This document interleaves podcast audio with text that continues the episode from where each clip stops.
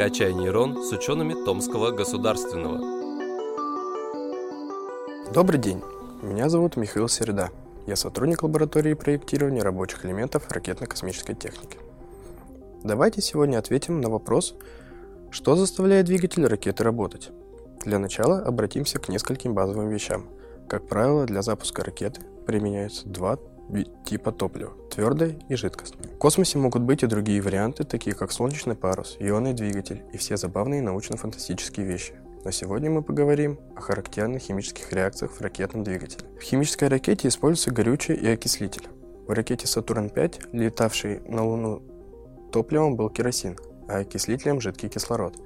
Когда вы сочетаете два компонента, вы получаете весьма неплохой взрыв – Теперь вы можете применить другие реактивы для получения похожего эффекта.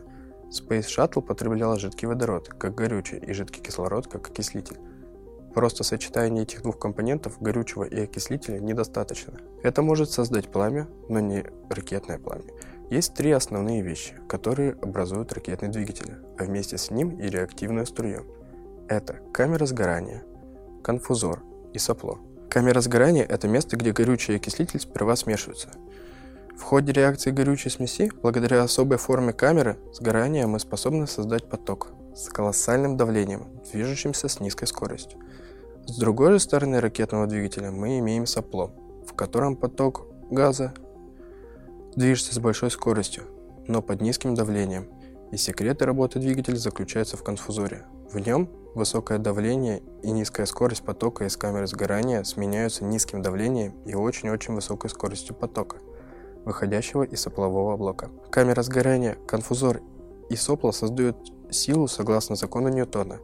На каждое действие всегда есть равное и противоположное противодействие.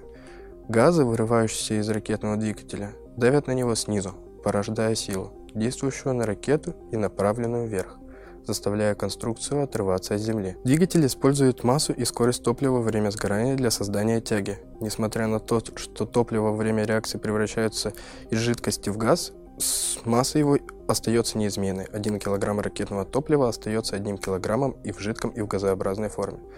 Внушительное ускорение, порождаемое переходом жидкости в газ, создается импульс – в конечном итоге уравнение для этого будет энергия, равная массе, умножить на скорость в квадрате, делить на 2. Обратите внимание, что мы умножаем массу газов на квадрат их скорости.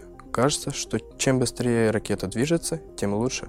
Однако, вопреки интуиции, тем лучше, чем легче топливо.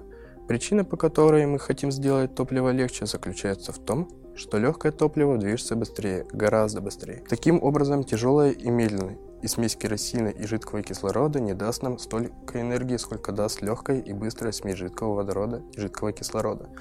Верхняя ступень Сатурн-5 была заполнена охлажденным водородом и кислородом, и за счет изменения отношения водорода и кислороду фактически можно было увеличить эффективность двигателя в полете, делая смесь более богатой водородом.